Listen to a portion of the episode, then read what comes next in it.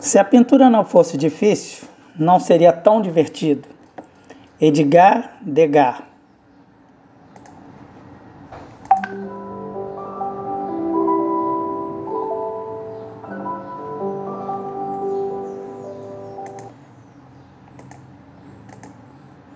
Hoje é quinta-feira, dia 22 de outubro de 2020.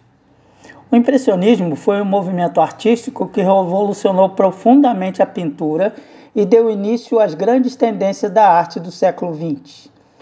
Saiba algumas das principais características desta, deste tipo de pintura.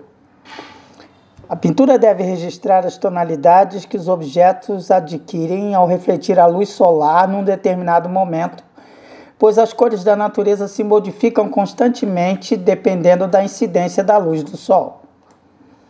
As figuras não devem ter contornos nítidos, pois a linha é uma abstração do ser humano para representar as imagens. As sombras devem ser luminosas e coloridas, tal como a impressão visual que nos causam, e não são escuras ou pretas como os pintores costumavam representá-las no passado. As cores e tonalidades não devem ser obtidas pela mistura das tintas da palheta do pintor. Pelo contrário, as cores devem ser puras e dissociadas dos quadros em pequenas pinceladas. É o observador que, ao admirar a pintura, combina as várias cores, obtendo o resultado final. A mistura deixa, portanto, de ser técnica para ser óptica.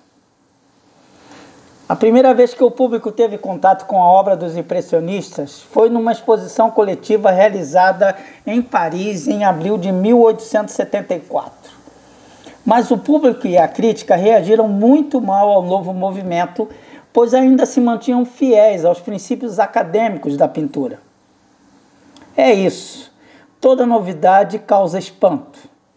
Novos valores, nova postura. Por isso, quando encontramos a Cristo, as Escrituras dizem que nascemos de novo. Agora, os contornos, as sombras e as imagens estão sobre uma nova ótica e uma nova forma de ver.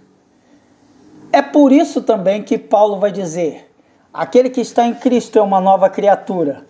As coisas antigas já passaram e agora tudo se fez novo.